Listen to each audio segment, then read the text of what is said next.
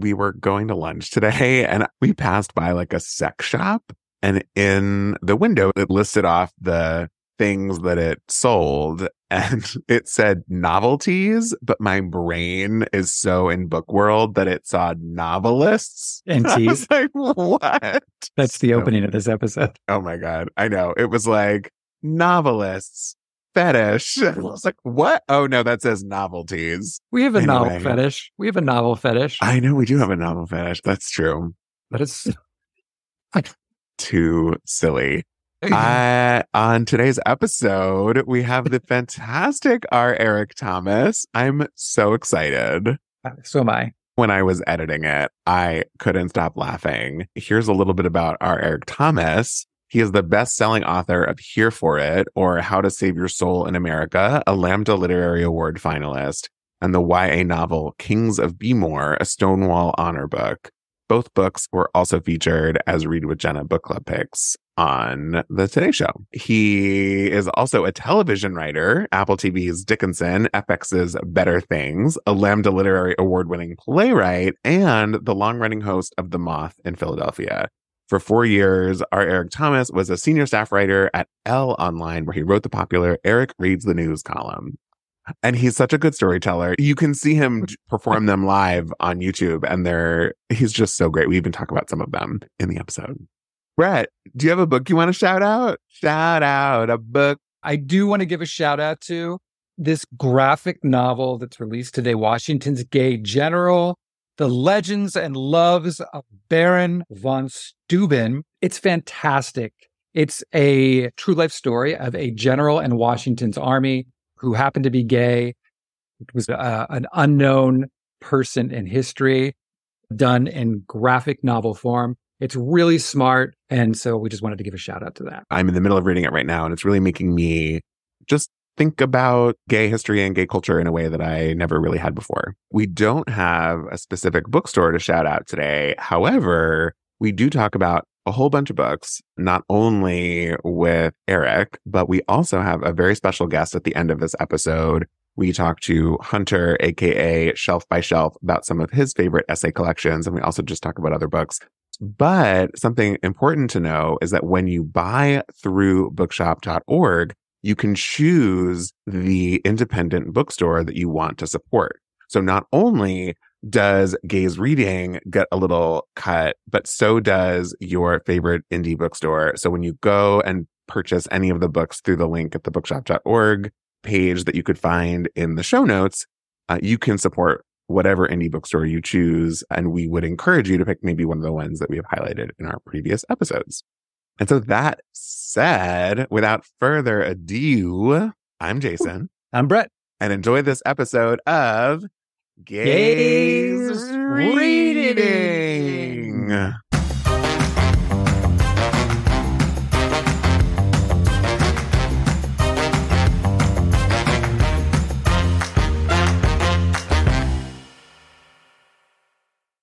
Hi, how are you? Hello. Hi Eric. there. So you glad to do this. I'm so excited. Thank you so much for having me. This is so awkward. We're double booked today. We're actually Okay. waiting for Ann Patchett to join us. Get out of shut up. oh my god, you're ridiculous. no, but I will tell you, reading your book and then consuming more of your content, Mhm. I was inspired a couple days ago to finally, at long last, pick up the Dutch House. Oh, And I had to finish it before this interview. And sure enough, I finished last night and I loved it. isn't it incredible? Oh my god, that scene where they go back to the house after all those years and the, the stepmother's like screaming at the door and she's got dementia. Oh my god. I was like, Ann, you're spitting fire. This is wild. Oh my god. I know. I love Ann so, much. I love her so much. All I Wait, have you do- ever met her?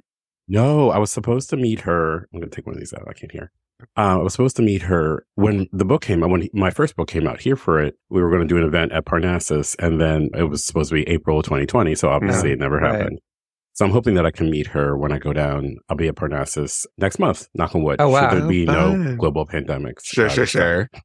I think I want to wave at her from across the room and then Mm. never ever speak to her because what could I say? What could I possibly say to Patchett? I like that you're friends with Tom Hanks's assistant. These are like the, the most benign, ridiculous things would come out of my mouth. We'll get into this with your book. Your last section reminded me a lot of Patchett in that you so much of it is I'm laughing, I'm laughing, and then you brought this thing home in the end, Mm. which was so resonant, which is what she like in her last book. It was so that her essays, and that's what I thought of. I was joking about being double booked with Ann Patchett, but I, I guess I wasn't. She's just not here yeah, to be a That's exactly right. And you like- know that, yes, when we post this, it's going to be about, it's going to be like Eric and Anne. Right, yeah, truly. She'll be like, I don't remember doing that, but sure, okay. You're besties now. Right, Exactly, right. fine. I just wanted you to know you inspired me to finally pick up Dutch House, and I loved I'm so it. excited. I'm so, So, glad. I'm so I also glad. loved your book, but thank you for also inspiring no, uh, please. Dutch if- House. my real goal in publishing in general is to get people to read the, the Dutch House. If every book, for every one book I sell, I want to sell two Dutch houses. That's my goal.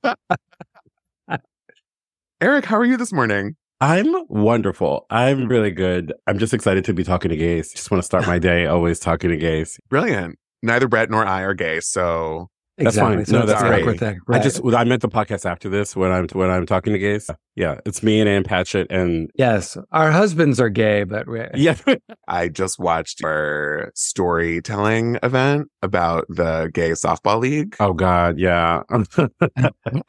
When I was a kid, I was the understudy right fielder.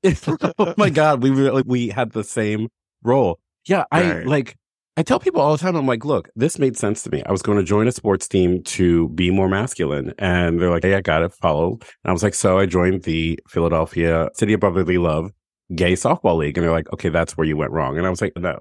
Because these people were they were so butch and they were so focused on winning. And I was like, I'm just trying to wear some short shorts and look cute. And nobody was here for that.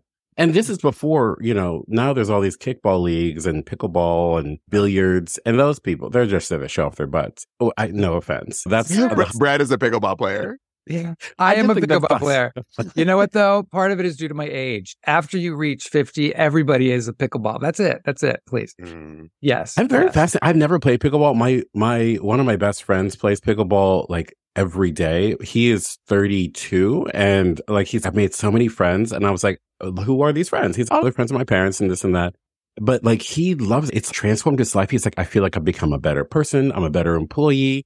I'm a better man. I was like, this is wild. What ha- like what happens on this court? Yeah, not all that. But I will Did he tell say- you? No, Yeah, I was like, I would. well, I what was trying happens on the pickleball court stays on the pickleball court. Right. I was working on. I had pitched a um a pickleball film, and I was like pitching it around, and I was like, if this sells, then I have to figure out what I'm doing. So I have to go.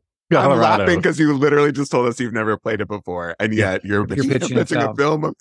Hey, that's show business, baby.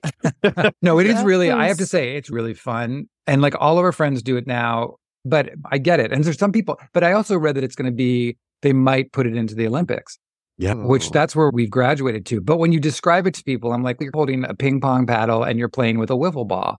And they're like, does it even bounce? And I'm like, yeah, it's weighted differently. But there are hardcore people too that I've gotten on the court with, and they've been like, that's an indoor ball. And I'm like, "Uh, really? They're all fucking wiffle balls. There's a different, there's really a difference. An So- indoor ball versus an outdoor it- football. I- I- yeah, and there's a, there was an article in the New York Times a few weeks ago about it's become a menace for neighbors near pickleball courts because the Yeah. sound is that thwack is so Mhm. consistent. But I got to say, yeah, it's really fun. So I got. I really want to get into it, but that, as with every sport, I'm always like, in concept, I would love to do this, and then they're like, "Hey, do this," and I'm like, "Ooh, ooh, big physical activity. I don't think so." right. Too much sweating, No, yeah, no, I no. understand. pulling muscles. I literally pulled my neck out journaling the other day, so I can't play pickleball. I know. I feel that. I yeah. I took a nap. Eh, I'm at an. I'm 42. I'm at. A, I don't really nap that much, but I'm at an age. It feels like where you wake up from a nap, you're like, did I break something while sleeping? And I literally, I had this. I pulled this neck muscle sleeping, and it was. I was like messed up for three weeks, and I was like, do I have to go to physical therapy because I napped incorrectly? No, t- put me on an ice floe. Send me away. I don't want to be. I don't want to be around. You just anymore. have to think up your lie, like what you were playing pickleball and you pulled. Yeah, I was playing pickleball. I was strapped to the was it the St. Anthony Cross, the St. Andrew's Cross, whatever it was. I was in the basement of some bar and whatever. That's exactly right. That's exactly right. That's I was exactly prepping right. for my pickleball film, and I. I didn't stretch enough. I did. Yeah, it's like the secret. You have to secret it out, and you're saying it out loud in the world. I really Yeah. think that's the way. I I don't know. know. I'm not very. I'm not very successful as a screenwriter yet. So I'm like, yeah, I guess I just you just have to tell people. It's all about it's all about buzz. I'm like, hey, I got a pickleball film. Hey, wouldn't it be cool? It's it's it's Bad News Bears meets uh, Sister Act two, but on the pickleball court. People are like, ah, that's crazy. That's exactly right. The That's headline exactly of this, of the title of this podcast episode, can be "R. Eric Thomas tells us all about his exciting upcoming pickleball film." Yeah. It's- we're just starting the buzz Right. here first. Oh Dropped my God. now, Oh my Hot god! off the press. Oh, so oh fun. Oh my god! And then of course I get accused of scabbing by the WGA. Because- Oh, no, we recorded this a long time ago. right. That's exactly right. But Paul Rudd has announced already that he's Yeah. yes. Oh, that's Paul It's Rudd's exactly like a 20 year old. That's He and exactly I have the right. same birthday. He's my birthday Oh. doppelganger. oh, that's cute. Fun fact. Wow. Who cares? No, that's Wow. very fun. Okay, we could talk. We could kibitz all day, but should we talk about your book? Ah, who cares? It's funny because a part of me was like, I don't even want to talk too much about it because I want people to just read it because it's just so fun and then tragic, but still fun. And because I was like, I couldn't believe it. I was literally guffawing, uh, chortling every page. oh, yay. Oh, good. I was like, I can't wait to talk to this guy. He's hilarious. Slash, I don't want him on our podcast. He's hilarious. Oh, no. Well, here's, I always tell people say all the time to my husband, they're like, oh, you must laugh all the time at home. And I'm like, yeah, no, I'm deeply unfun. I don't think I'm his brand of humor. And uh, which is hilarious. We've been married for eight years. And I'm like, no, but I, I, what I love about writing, especially like writing books is that I think you don't really expect, unless it's like a, a book by a comedian, you don't really expect, oh, I'm to, I'm going to laugh. But I'm like, I came of age really doing live storytelling and writing on the internet. And so you get that immediate feedback. And then like when people Mm. laugh, it- it's catnip. It's lifeblood for me. And so Mhm. I'm like, yeah, we can just put jokes on every page. And my editor is always, you don't have to, you don't have to put so many jokes. Like joke density is a, is an art. And I'm like, I get it. But what if every single thing I say is hilarious? And she's like, okay. Oh my God. But what if, yes, I felt that way. You could let your editor know that it was a good, it was a laugh, a moment to catch the breath, and then a laugh again. So, oh, that's that- all to her credit. Like she, li- she good- literally comes in uh-huh. there. right. Okay. We're going to do one, two, cut three, cut four. I'm like, oh no, but that's so funny because I just go on tangents. I'm just like, because I I treat writing books like I'm hanging out at brunch, and Yeah. I maybe that's not. I don't know. Maybe that's not how Dickens does it. But I was like, girl, let me tell you this crazy thing that happened to me. Three ghosts showed up at my room one night. Girl, I took this Ambien, and next thing I knew, I was at a dinner at Bob Cratchit's house, and that place is a dump. So, first of all, he's got this kid who they call him Tiny Tim. He looks normal sized to me, but whatever. Right. And everyone's sad all the time. Disgusting. Ugh, all this to get a day I off? think, I think I don't that's think so. It, I think that's how it went. Oh, oh my god! Can you please update that? Oh my Dickens at brunch. That's funny. Dickens- Dickens at brunch. Ah, I, you know what? That's that's a really fun idea. Like, you know. I'm going to do it. All right. this is audio recorded, so we get 10%. yes, exactly, exactly, exactly. Developed in association with. Perfect. Okay. I'll send you 10%. And then when the deadline article comes out about the pickleball and Dickens at brunch, it'll also include a mention of you. Perfect. Perfect. We didn't even talk about the book, but God, we get some brilliant ideas for Hollywood. We this is a general. Like it's It was just a develop. It became a development session. Exactly. Oh my Exactly. God. Exactly. Exactly. Okay, wait, but why essays? I want to. Just, we'll intersperse with with about the book because I I do want to know a, cou- a couple things. Why essays? Not it's not like a straightforward memoir. It's like a mix. Yeah. Of, where did that come from? Some of it is because I started off years ago, 10 years ago, I started hosting The Moth here in Philadelphia. And mm-hmm. then before that, I was working for a different organization that, that does storytelling. And so I got very used to the five minute, the 12 minute story. And so like building Mm. these, building an arc and finding, asking the question, what did I want? Did I get it? What happened along the way became very easy for me. And I think when I sat down, especially to write this one, it was a little harder for me to figure out, okay, what is what the one story that I want to get Mm. out? I think in retrospect, I possibly could have written just a, a book, like a memoir about having a house and having a garden. Mm. But I think what, as I sat down to write garden stuff, I was like, oh, I didn't pay enough attention to what I was doing. To, I was like, and so there's this plant, right? And it's got these four leaves and then it grows. And then you, cause when you read, like when you read Barbara Kingsolver and she writes about her garden, you're like, oh, I can see it and I'm learning Mhm. stuff. And I was just like, I hated it. I hated gardening. Uh, you're- well, you bro. turn to your husband and you're like, all right, babe, we got to do it all over again because I got to write the book about it. So we've Right. got to move. Yeah, Right. truly. So I think also the essay form allows me to build a sort of mosaic, a collage of a Mm. feeling.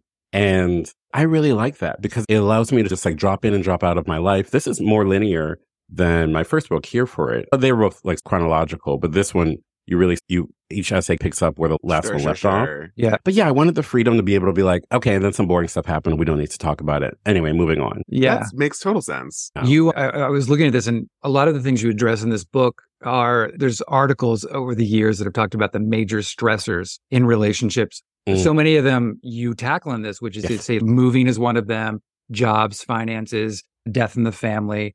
In all of this, it seems like your relationship sustained. And what do you think the key is for that? What do you think the key is in your relationship through all of this? That's such a great question. And there was a, I have to say, there was an iteration of this book where it was really much more about the existential, existential crisis of our relationship. And I was like, Mhm. Ugh, I don't know that I really want to get into that. I, and, but you're right. When you boil it down throughout all these awful things, awful and hard and whatever the life stressors, Challenges. um, Yeah, sure. they're challenges, challenges. sure.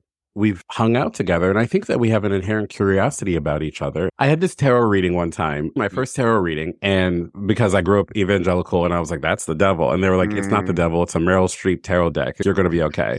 And they, the woman who was doing the reading, this is a friend of mine. She was like, "The cards say to stop blaming your husband for everything," and I was like, "Excuse Oh, he sent her a text before you got there. it's true.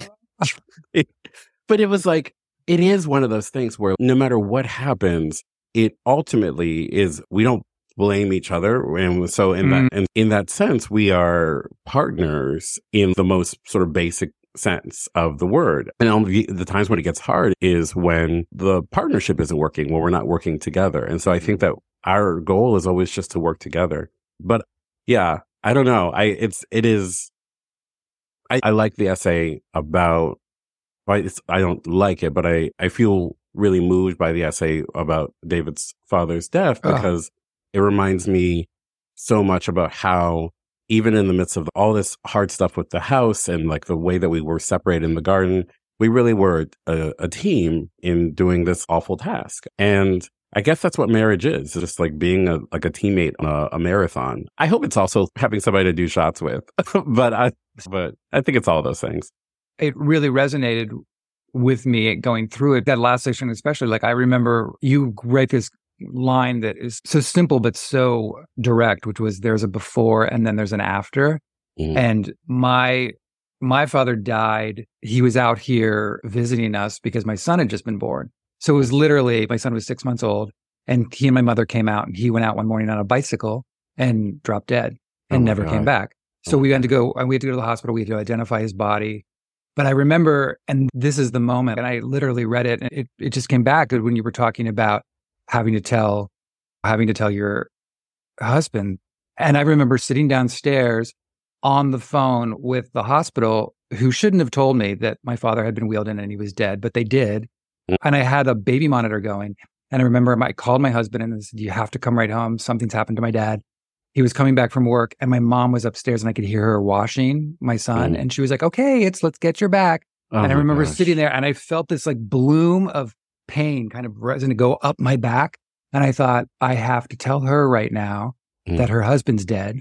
Mm. And, but all of that kind of came back so strongly. And I just thought to myself, but my husband was such a rock star through all of that and was clear headed. And it just meant so much like reading that. I think it really is about a partnership and it's about give and take and going through it. And many couples don't, like they can't. And at far less, just a move can undo people. Do you know Oh, what I yeah, mean? yeah. Mhm. It's I don't. And thank you for sharing that. That it's one of these things where it's you know everybody is going to go through it in some way but uh, like Mhm. when it shows up it's oh my god this is this is it this is how it's going to go and this is who i have to be and i have to be the person that i am right now in this moment oh i thought i was going to have more time or i thought i was going to be able to read a read a how-to book on this beforehand Right. which is the amazing thing about david is that he as a pastor he's walked people through these moments so many times and i just felt like i was flailing. I felt like I was mm-hmm. failing him all the time. I've shared that with him and we've talked about it in counseling and he's always, no, you were great. And I was like, okay, I hope so. Because mm-hmm. this is the moment. This is life. Yeah. I don't know. And it's, I think people always say marriage is hard and it is, but I think it's also, I, I, I have this curiosity about like how marriage remains fun. And I think fun changes over the course of your life Sure. and the course of the relationship. But it's also to just know that you can depend on somebody. That's a miracle. Who can you depend on in life? And you said you've been married for eight years. Uh, yeah, eight years this October. Yeah. I've been married six um, with my husband, almost 10. Mm. We've been married eight years, but we've been together for 28 years. Yeah. Wow. Oh Isn't that my amazing? gosh. That's So amazing. I love that. I'm so envious. I'm so Yeah. envious of You like ha- you met yeah. when you were like in kindergarten, right? That's exactly right. And I have to just say this for both of you, for all of us, we have many friends who have been in long term relationships, straight and gay. N- Mm-hmm. But many more of the straight relationships have fallen by the wayside than the Yeah. gay relationships. Almost all of our friends who are gay couples have been in it for the long haul. And I just find that so interesting. And fuck you to the, to the right and everybody Right. who are the naysayers. Because it is, and it's, and I don't ever feel like it's not like we've all had to prove something. It's not that at all. It's just that you i also think don't you think there's a little bit of you find your person and you're like i would be so lucky i would be so lucky to have found this and yes there are times when you're like oh my god what am i doing Mhm. but generally speaking i mean that like for you that sequence with your freaking arm and i loved with your Oh husband God, so that much so just when he's like you cannot put a shirt on Yes. I loved him in that moment because, and I would have been you. I like, I cannot go tits out to Cedar Sinai.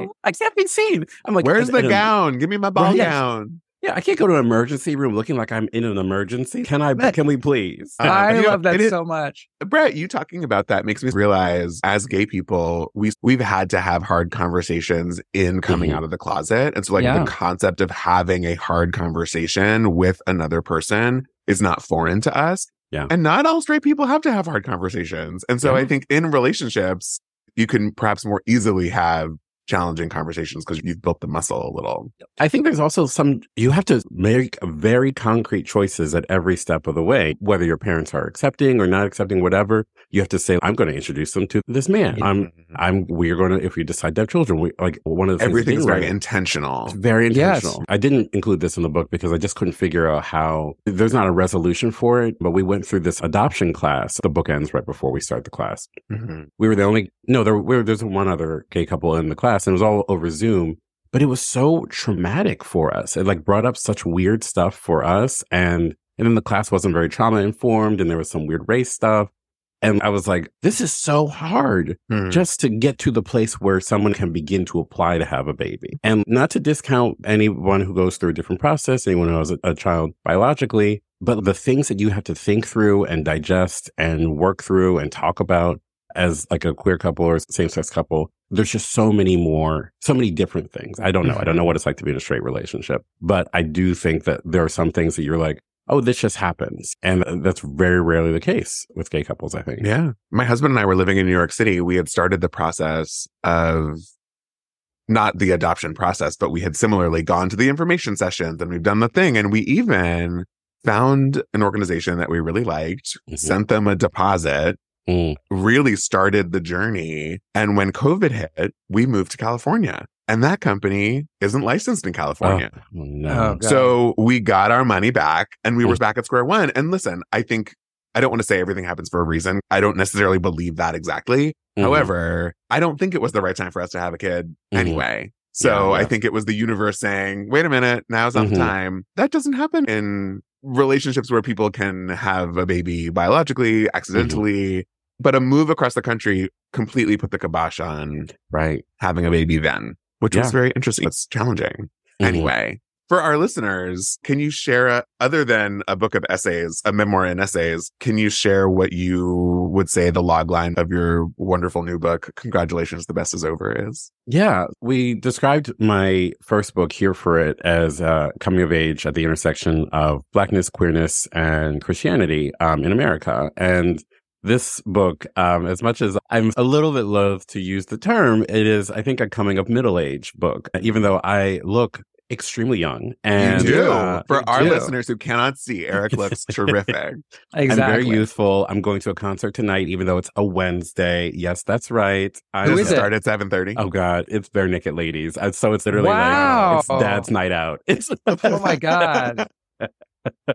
but yeah, so it's it is a book about the pitfalls and comedic challenges of what happens after you get everything that you want, after you get married and and live happily ever after. And so in the course of the book, I move back to my hometown under duress and have all the challenges of making friends as an adult and then midway through the book the pandemic hits and that's hilarious and um Funniest and- chapter. and it's the truly and so then it's also about making it's both making a home at in your own home but also making a home in a world that is changing for all of us You call the book Congratulations, the best is over. So I'm curious because it to me, selfishly, it spoke to people of a certain age.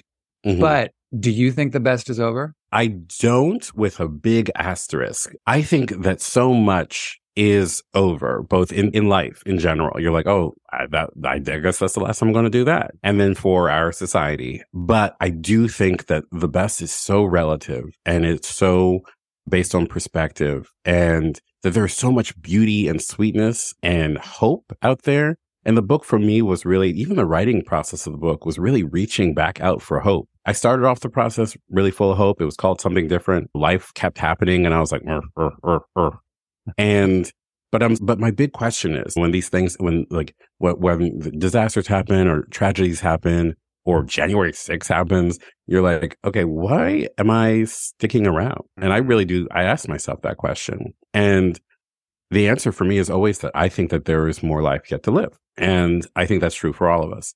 So I think the best is over, but I think there's more best. I think there's not only one best. And that's, Mhm. I'm in a polyamorous relationship with bestness. Very gay of you.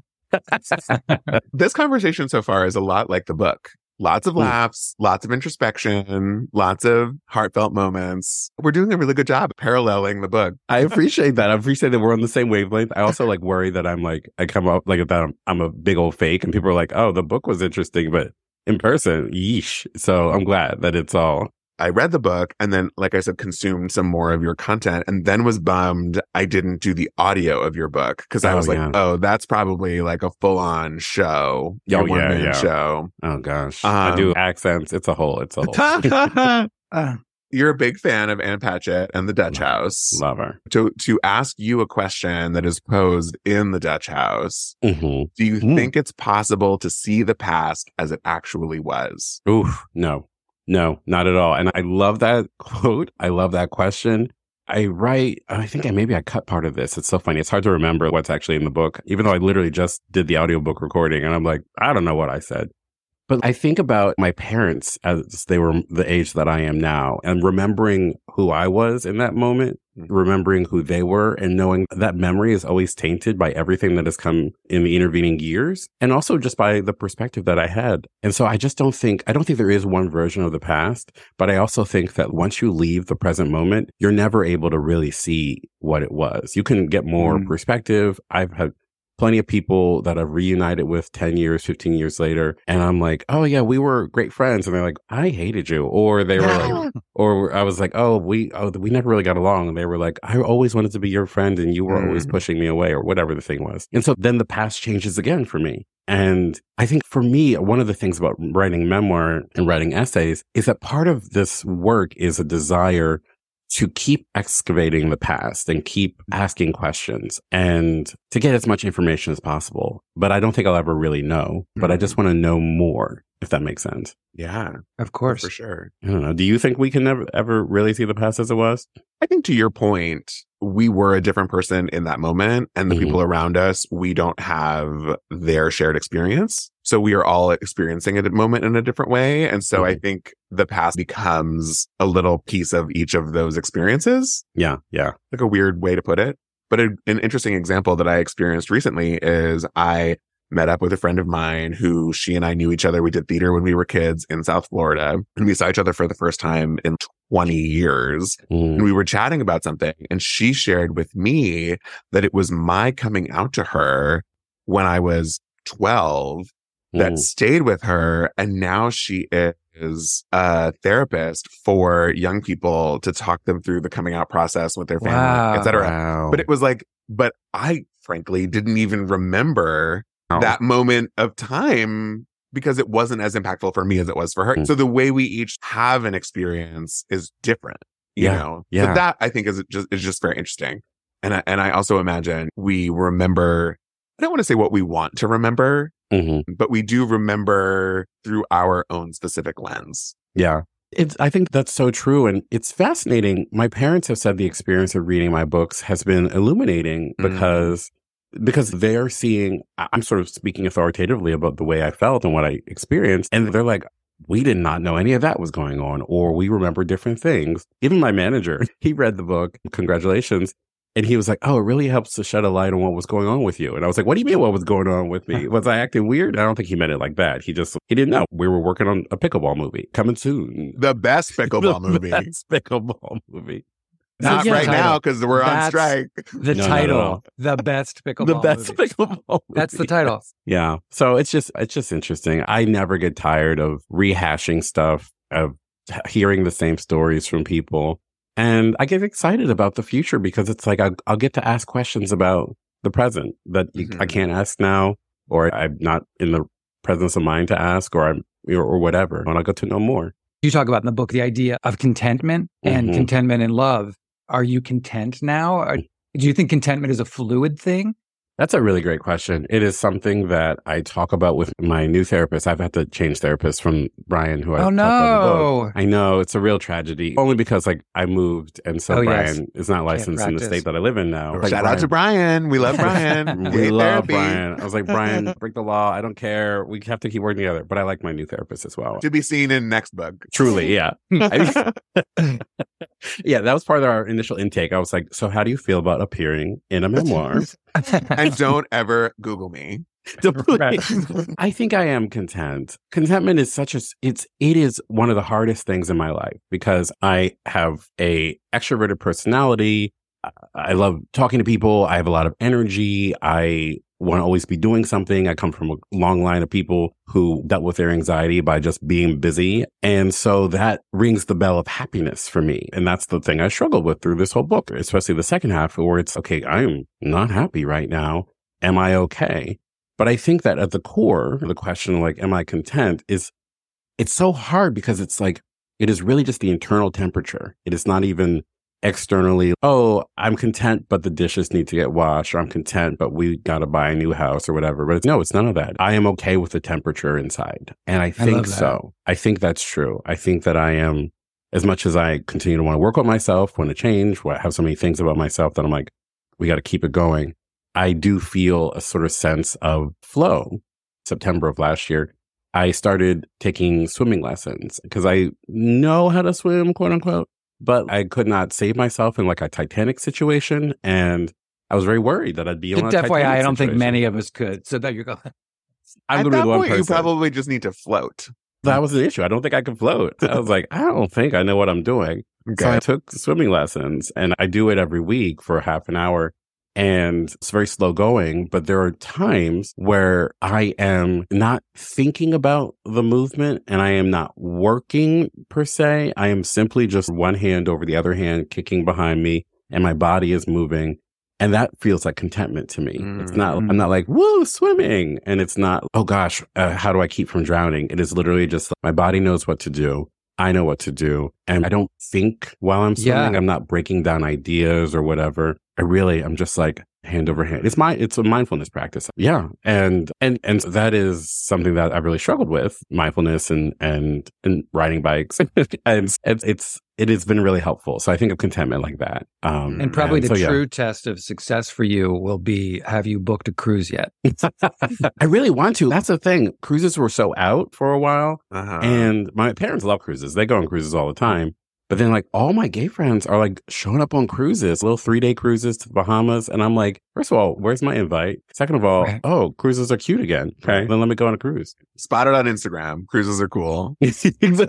I do have to thank you also, not only for pushing me to read The Dutch House, for explaining to me John Travolta's accent in Hairspray. I was like, girl, what is happening? Sometimes these people, these Hollywood people get these sort of regionally specific East Coast accents and they go to town. And I didn't God know that's what he was going for. And then in your book, you unpack that a bit. And I was like, oh, that's what that was supposed to be. Now it makes Yeah. so much more sense. yeah. And kudos Thank to you. him. Yeah. Do you think when he prepared, it was like the accent first, or once he got the like suit on and the wig, then he was like, "I'm here." It's I'm I, I. I do think he he was leading. He was walking in the room accent first. I really think he was like just like working on it like Madea. Because I just it's not necessary in the text. Harvey Fierstein wasn't doing the accent on Broadway. No. It's we get it. I had to play mine done in Baltimore recently. It's set in Baltimore, and the I didn't specify in the play that the actors had to have Baltimore accents, but one of the actresses was like from the area or knew the area, and so she came into the audition with this phenomenal Baltimore accent, and it had this ripple effect on the cast members who played her family. Be- And so they all, you could see them start to panic. And then one of them was like, we need a vocal coach. So they hired a vocal coach. And I was like, oh no, I didn't mean all of this. But I was like, this is beyond my control. They're And, never it turned- commissioning you again. Yeah, truly. Before we run out of time, we have to talk about Mm. your playlist of songs and, and videos that make you emotional. Oh, because yes. the first on my list is Fantasia Barrino singing I'm Here. Ugh. So good. So good. Oh, Take my your time, gosh. Tage. Take your time. Take your time, Tage. Yes, take your time. if Wait, you ever uh, have the chance to see Fantasia live, she is phenomenal. I think the best iteration of a Fantasia Barrino concert. It's one of those like an outdoor pavilion in a city that's got a pretty large black population. And it's just, it's hot and you're sweating and everybody's sweating and she's sweating and she doesn't have any shoes on, obviously. And it goes on forever. And the ones I've been to have been pavilions where there's, it's on like a boardwalk or something. So there's like people walking by. Every once in a while you look over like tourists and they're just like, what's happening over there? Is it church? Is there a hurricane? What's happening over there? And the answer is yes. yeah, Yes, all. absolutely. It is both. Both of those things. All of the above. Yeah. Oh, And go she's so get your chair. Go get, and get pull up. All right. Brett is a casting director. I am Mhm. a former casting director. You Mhm. get to be casting director. I know the answer to this already. I know. Who is starring in the adaptation of your book? Jesse L. Williams, the hottest man on earth. What? Who do you think? You. Oh, me. I'm busy. I got to be on the set of pickleball too. Oh my God. It was such a big success. There's a sequel. Still Clamoring. pickling. Did you see Take Me Out? I I got sick. I had tickets and then I got sick. I couldn't see it, so I gave them to Oh. a friend. I was like, enjoy. Oh. I really wanted to see it. Yeah, and that's the thing. I really, I generally don't like on stage nudity because I'm uh, like I get uncomfortable because I'm just like Mhm. now I'm in a room with a naked person. Screen nudity, it's whatever. But on stage nudity, I'm just like I'm very aware that this is a naked person. But I like Take Me Out a lot, and I really wanted to see it, but I didn't. Oh, yet another thing that I've missed out. Oprah, favorite things. Jesse L. Williams, it Take Me Out. Just tragedy on tragedy. The best is, in fact, over. It's it's true.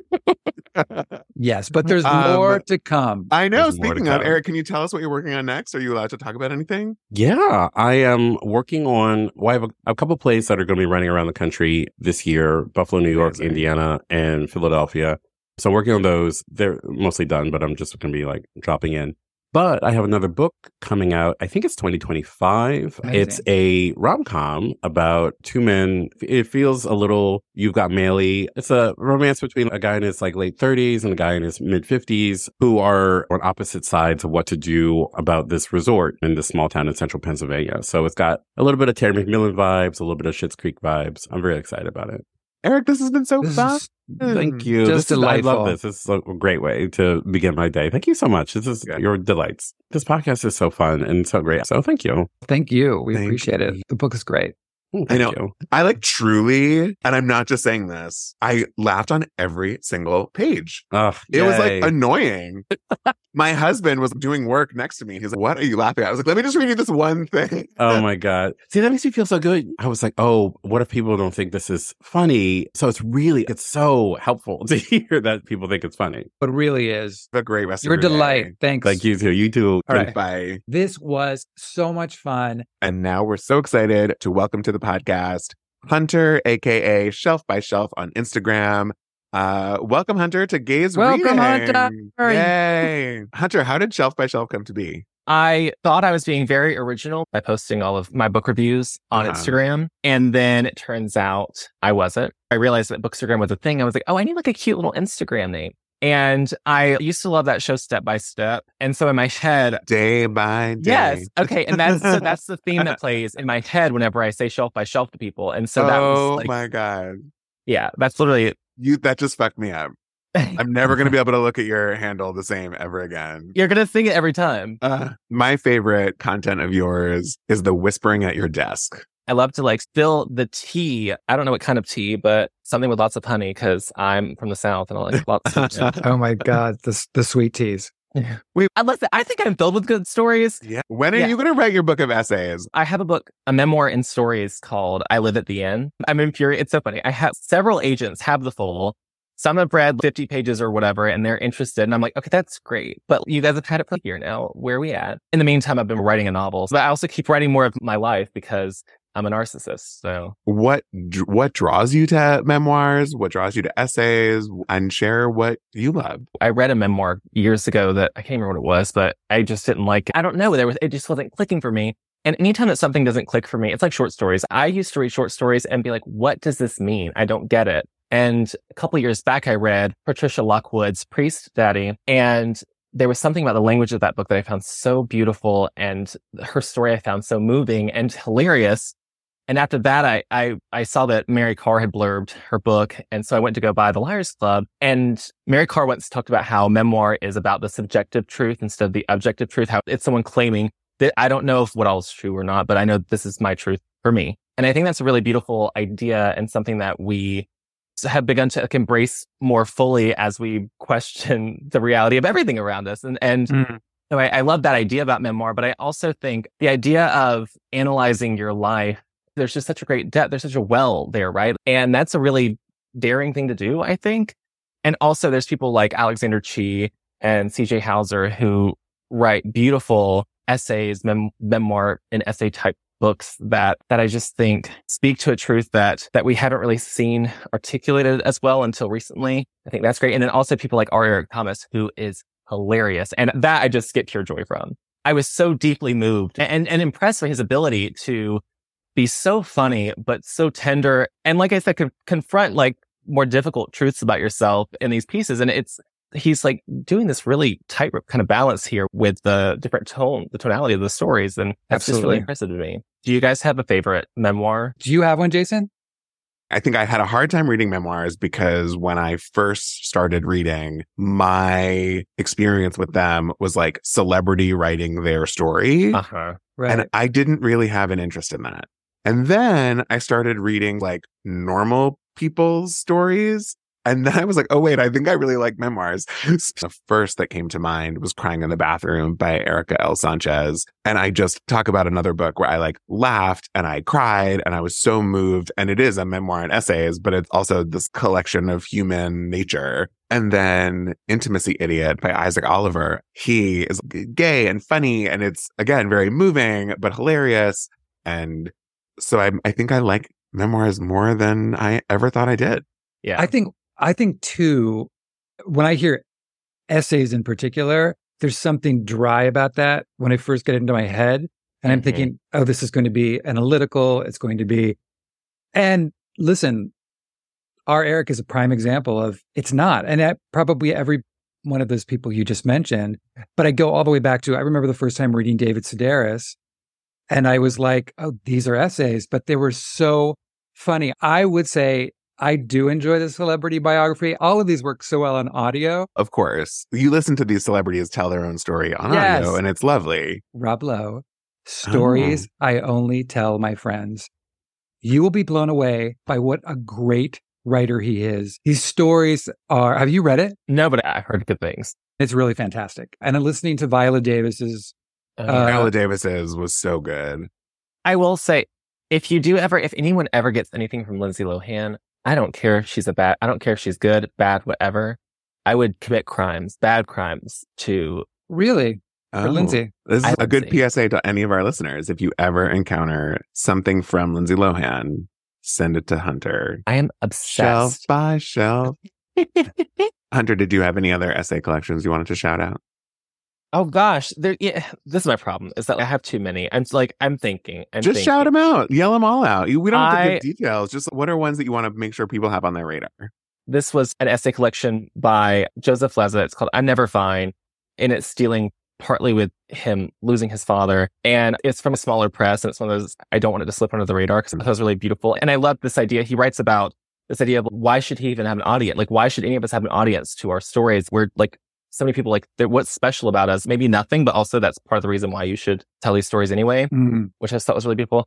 I, as I already mentioned, the, I think The Crane Wife by C.J. Hauser is a beautiful essay collection. How to Write a, an Autobiographical Novel by Alexander Chee, I think is great. There are too many that, oh, Hola Papi by, Oh, yes, Uh, John Paul Brammer. Oh, yes. yeah. It's a fantastic essay collection. yeah, I thought that was so funny. And I, and every time he shares a thirst trap on Twitter, I'm like, thank you, bless you. Here's my problem too. I actually, I got, no, I, I won't say canceled on Twitter, but I, get, I accidentally caused a, a mild uproar because I made a joke on Twitter that said we need to be discussing how hot authors are. I mostly just meant I know a lot of gay authors who love to be thirsted after, and I was like, I will be your hype man. and then a lot of people who I was would never thirst after was like, I don't want you thirsting after me, and I was like, you're not my you're not my type, so it's fine. The moment Greg came on the Zoom for leg, the first words out of my mouth were, You're so handsome. Oh no, this is I know. on every episode. Exactly. Everybody's hype man. Just for the ego. I know. When I was in high school, my chorus teacher, who I was really good friends with, she signed my yearbook. And one of the things that she said was, I'm going to miss your compliments so much because you're always honest, but you always find something nice to say about everyone. I think it would be fun for our listeners to hear maybe what's one or two books that you've read so far this year that you also want to have on people's radar. This we didn't ask you to prepare. Just generally, or Yeah, just in Yeah. general. Like a book that if someone um, right now says, What did you read this year that you can't stop thinking about? You would say, I would say Brother and Sister Enter the Forest by uh, Richard Mirabella. I just found it very beautiful and beautifully written. The, the, though he structures the book, I think that he's talked about this. He structures the book emotionally over chronologically, and I think that's like a very smart, thoughtful way to do it. And I love his sentences. Thanks, Hunter, for joining us. Yeah, that's right. And make sure to get R. Eric Thomas's book. Congratulations. The best is yet to come, is what it should be called. It really is. And you can follow Hunter again on Instagram under at shelf by shelf. And you can also follow R. Eric there as well as a variety of other places. Thanks everybody for tuning in. And we'll be back with you next week with another fun author interview. And if you like what you're hearing, like, subscribe, give us a review, rate us, buy some books, follow us on social media, tell your friends, Exactly. whatever you got to do. Yeah, I got to say the ratings are really helpful. And it's also very encouraging for us to know that you want to give us five stars and you like us that much. I know. Thank you, everybody. And have a great rest of your day and enjoy reading. Have fun reading and whatever else you do during the day. Okay, bye. Bye. Bye. You're making me laugh today. All right. Good. I'm going to make you laugh every day. No, you do. You do. You Um, ay, ay.